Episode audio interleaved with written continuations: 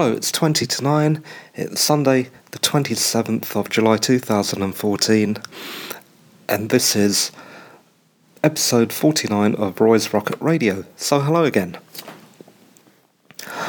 Now, the first topic I was going to briefly discuss, or rather rant about, uh, is the only topic of news this week. And uh, considering it's a rant, it really shouldn't be in the news section of my podcast, but then I haven't made up any other headers, so that's where it's going to go. Maybe I should have an opinion section. But I just wanted to talk about writers who don't write. Well, writers who don't write are not writers. So, if you're ever at a party and someone tells you that they are a writer, ask them what they are writing. If they can't come up with something, well, then they're not writers. Now, this may sound a bit petty, but the reason I'm saying this is not to criticise people who claim to be writers that aren't, but it is to goad myself into working. Because, quite frankly, since I finished my last novel, which still, by the way, needs editing, I've done bugger all. I've really gone from being a one man fiction factory to being a one man fiction flatulence. I am just full of hot air at the moment. Uh, and I'm trying to change that right now, right after this podcast, in fact. So, all you people out there, daylight's burning, so go and damn well write something. Well, a hell of a pep talk. And next, we're going to go back to our normal um, sections of the show. So, uh, as you may have noticed, if you're following this podcast, we're going through a Doctor Who marathon from the very first episode to the very last available episodes in preparation for Peter Capaldi taking over the uh, TARDIS from Matt Smith. Um, since there are so many years and so many episodes to watch, I, I highly doubt that I'll manage this feat, and I'm guessing that when Peter Capaldi starts his show, we'll be still talking about the earlier episodes even then. But we'll try our best to get you through all the episodes up until then. And tonight we're right. We're with the first Doctor again. We're in series three. Uh, Story 3, entitled The Myth Makers. This is a four part adventure, first broadcast on the 16th of October 1965 and it finished on the 6th of November 1965. The writer is Donald Cotton, the director Michael Leeston Smith, and the producer is John Wiles because last week uh, in Mission to the Unknown. Well, Mission to the Unknown was Verity Lambert's uh, last uh, stint as the producer on Doctor Who. Uh, it is a happy ending, though. She went on to produce another genre sci fi show almost immediately after Doctor Who for the Beeb as well, and that was called Adam Adamant Lives. Uh, to talk about that show right now would be straying from the subject of this podcast, but if I do manage to uh, have time in a future podcast, I can talk about it then. She also produced a whole bunch of other shows, um, most notably that you might know of. Uh, she produced Jonathan Creek, and she died in 2007 after a long and very successful career. So, yeah, happy ending. Okay, uh, and the cast this week in The Mythmakers is, as always, William Hartnell as the Doctor, Maureen O'Brien as Vicky, Peter Purves as Stephen Taylor, and introducing Adrienne Hill as Katerina. The Companions. Okay, so I just started watching this uh, uh adventure sometime during the week, so I haven't actually finished watching it. Uh, I've watched about, I've gone about halfway through. Uh, so generally it, it's basically it's about the Trojan War. So it's another one of those historical Doctor Who episodes where uh, we're, we're, talking about uh, where the Doctor gets involved in some period, some famous, usually famous period of history, uh, rather than um, aliens and space stations and Daleks. And although I do prefer aliens and spaceships and Daleks, the, this uh, adventure isn't that bad as it's set during the Trojan War. Uh, the Doctor, um, near the beginning of the show, the Doctor, uh, the Doctor's TARDIS materializes on a plain, uh, and he comes out of the TARDIS and he's confronted. Well, he's not confronted by, but he witnesses uh, Hector's uh, legendary battle with Achilles. And basically, the two of them are just slagging each other off and not actually fighting. But when the Doctor appears, he distracts Hector for a moment, and Achilles takes full advantage of the distraction and runs Hector through. Quite dishonourable, really, when you think about it.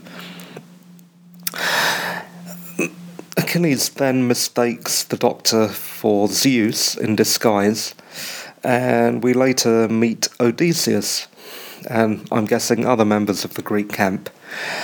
Uh, at some point during this uh, adventure, we'll meet a new companion, a, a rather short lived companion. Uh, I don't mean lived literally, but uh, she won't be with the Doctor long, I think, and that will be Katerina. So, my view, uh, kind of halfway through the adventure, is well, for, for one thing, it's a mostly reconstructed adventure, but it is likable enough as I love Greek mythology. Uh, but all in all, it's more a space filler for Terry Nation's The Daleks master plan. Uh, which uh, had a kind of prequel last week with Mission to the Unknown. So, yeah, not, not bad episode. Uh, probably worth watching, especially if you're into Greek mythology. Uh, I like how they portrayed Achilles. He, he's um, he's not Brad Pitt, or you know, he's a, he's a good-looking young guy, but he doesn't seem to have an ounce of honor in him, which. Um, or maybe it's a different kind of honor, but there's a different uh, if you read the Greek myths, their their kind of morality is very different from what we would consider acceptable today. I don't know who the actor is who plays Achilles, but he's pretty cool. He uh, and and he's called by many of the Greeks fleet of foot. Ah, that seems to strike something in my memory. Um, Achilles being fast or something. Uh, but it's been a long time.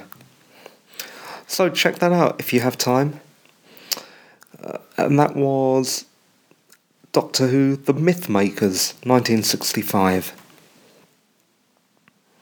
Now I watched a couple of movies this uh, well, this week. Finally got around to watching them. Uh, the first is Immortal, 2003. This is Enki Bilal's or Bilal's Enki, E N K I Bilal, B I L A L.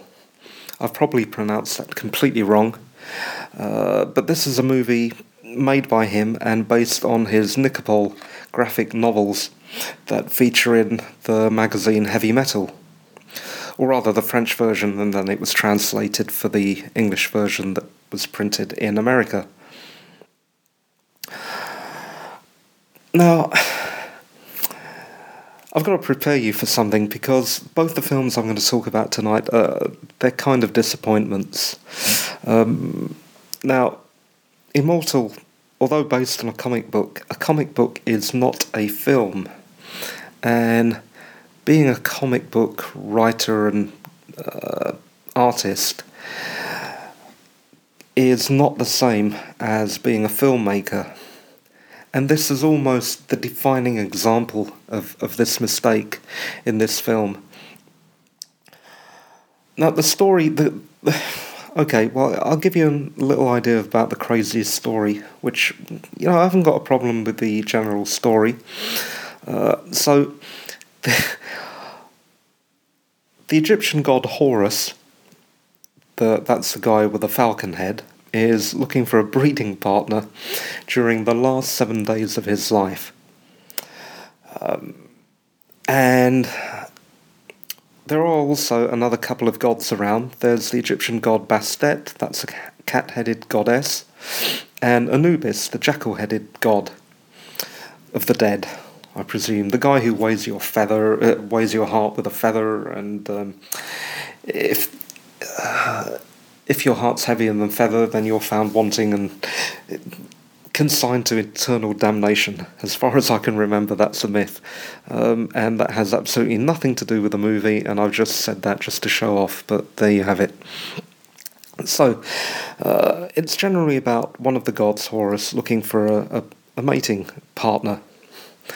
Um, to produce an offspring, or, or I, am not sure to, if it's just for an offspring or to to reincarnate himself or something along that line. Uh, and he's only got seven days to live because he's been uh, sentenced to death by the other gods. Uh, and apparently, gods can can die.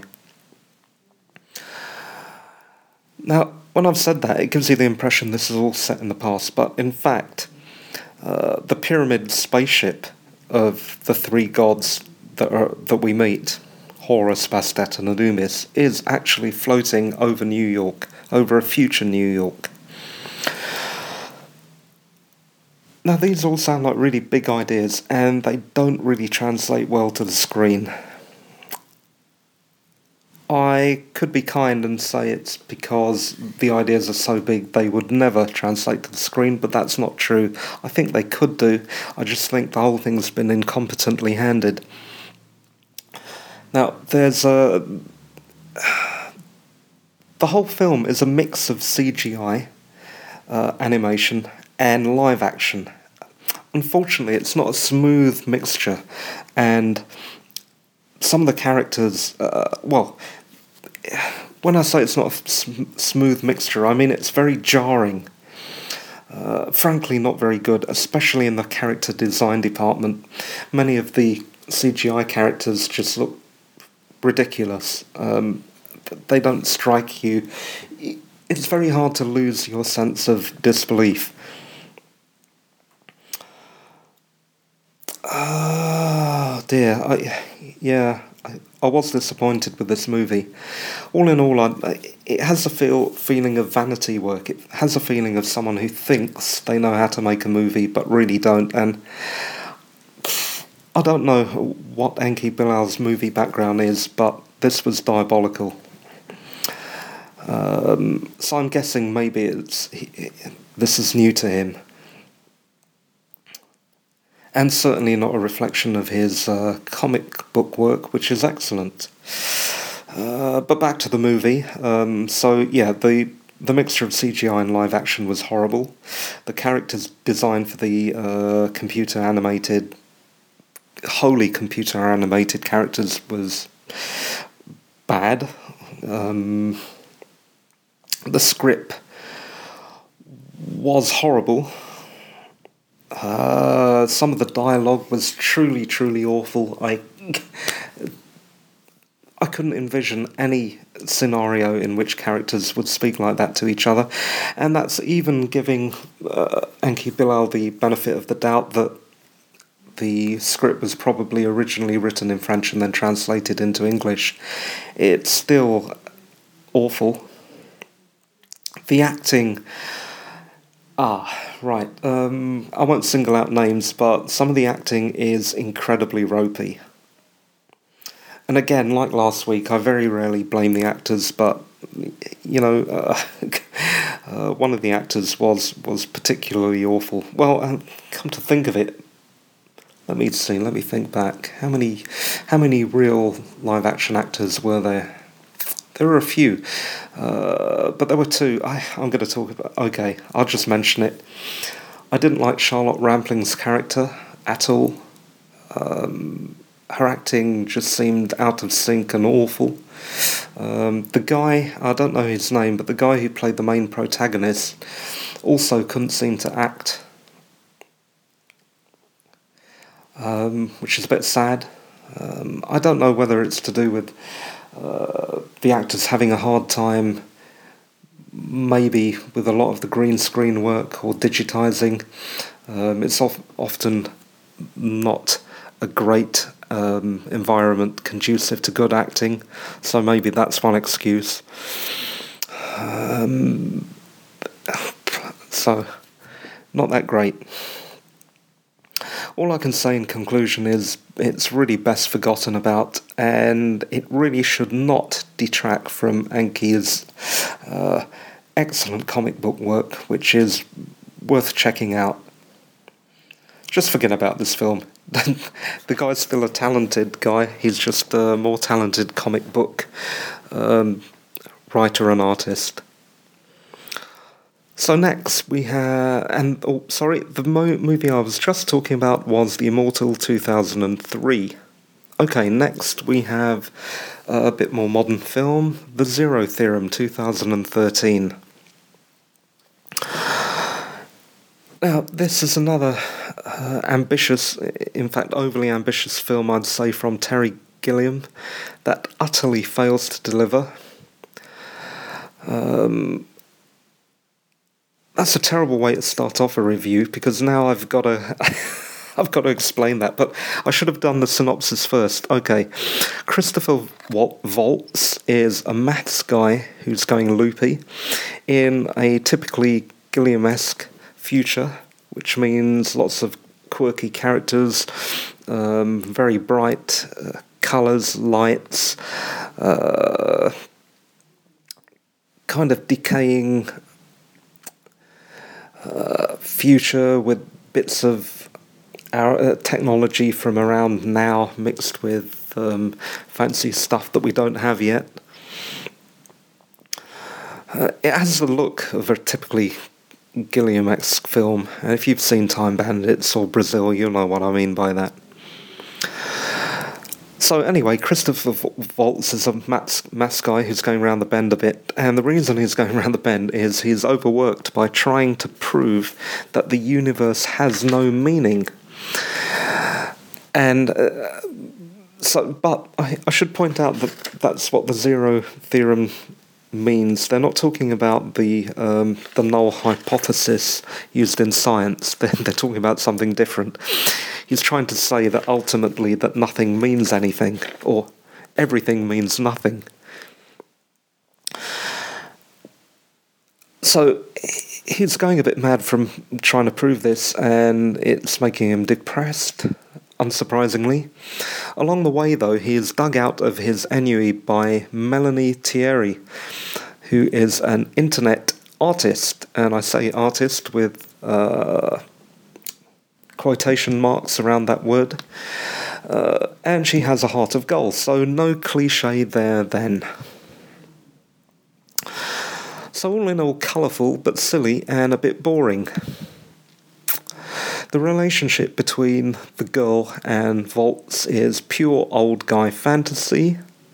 In the end, the ideas in this film are terribly shallow. Um, I had a quick look at the Wikipedia article about that, and they mentioned the big crunch. Um, so he's trying to. The guy is trying to prove that ultimately the universe will get destroyed and will end up, and it will all have been for nothing. But then that doesn't mean that you have to live your life like it's nothing, and that's that's the only idea he's trying to put through. Uh, put through with this movie, and you could have said that in the first five minutes of the movie, unfortunately. Uh, you know, the the other thing I did, I did something I shouldn't have done this time. I before I wrote my uh, wrote my own review, made my notes for the show, I had a look at what other critics said about it. I I almost never do this anymore because it tends to colour your own uh, feelings of the films you've just seen. But from what I've read, um, professional critics, i.e., not me, um, elsewhere have been uh, have been much more charitable than I have been all I can guess uh, from that is that they're giving Terry a break given his past output. Because, as you know, he is a good filmmaker. Um, but unfortunately, this isn't one of his good films. the only positive thing I can uh, that I have to say is that Christopher Waltz is excellent. Uh, but then he always is, you know. He's once they discovered him um, in what film was he in? Oh, Inglourious Basterds. Yeah, once they discovered his acting talents, there's been no holding him back, and he chameleons himself into just about any role you can throw at him. It's a bit like, a bit like Geoffrey Rush. That's that's the feeling I get from him. Good actor. Um, and I do. The colours are bright and, and entertaining, but the film's shallow, like I said. But I do love Gilliam. Um, so this mess should not put you off his prodigious and excellent output.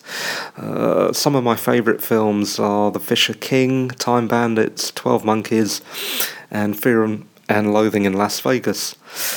And of course, Brazil. Um, so yeah, don't let that put you off Terry Gilliam. In fact, it probably won't put you off ter- Terry Gilliam. I think it's fairly known that he, he can have a. Um, he can make good films and he can make stinkers. Uh, this just isn't a good film. So that was Zero Theorem 2013. So the two films that I. What did I review today? Oh, so I reviewed the Mythmakers, Doctor Who's The Mythmakers series. Um, and two films Immortal 2003, which I found fairly awful, but with an imaginative story, so that's one good thing I can say about that, and The Zero Theorem 2013, which uh, was shallow and a bit silly. But on the other hand, had all the uh, Gilliam esque visual cues that you would expect from one of his films. So it wasn't an utter loss, I suppose. See, I'm always trying to say something positive about these movies. Um, what else have I got to talk about today? No, no, that's about it. Um, still got a busy night ahead of writing, so I'd better go. Um, thanks for listening. This was Roy's Rocket Radio, recorded on the 27th of July 2014, Sunday, uh, and this was episode 49. The time as we come to the end of the show is. Let's see. 903. Oh, 903. I'm going to say 904 because it's just flicked over to 904 just as I said 903. Um, but that does give me a couple of seconds to just mention that if you've got an idea for the show, please get in touch. You can get in touch by visiting roymathur.com. That's R O Y M A T H U R.com. Uh, rate me on iTunes, visit the blog, email, tweet me. I'm always glad to hear from listeners. Thank you for listening. Bye.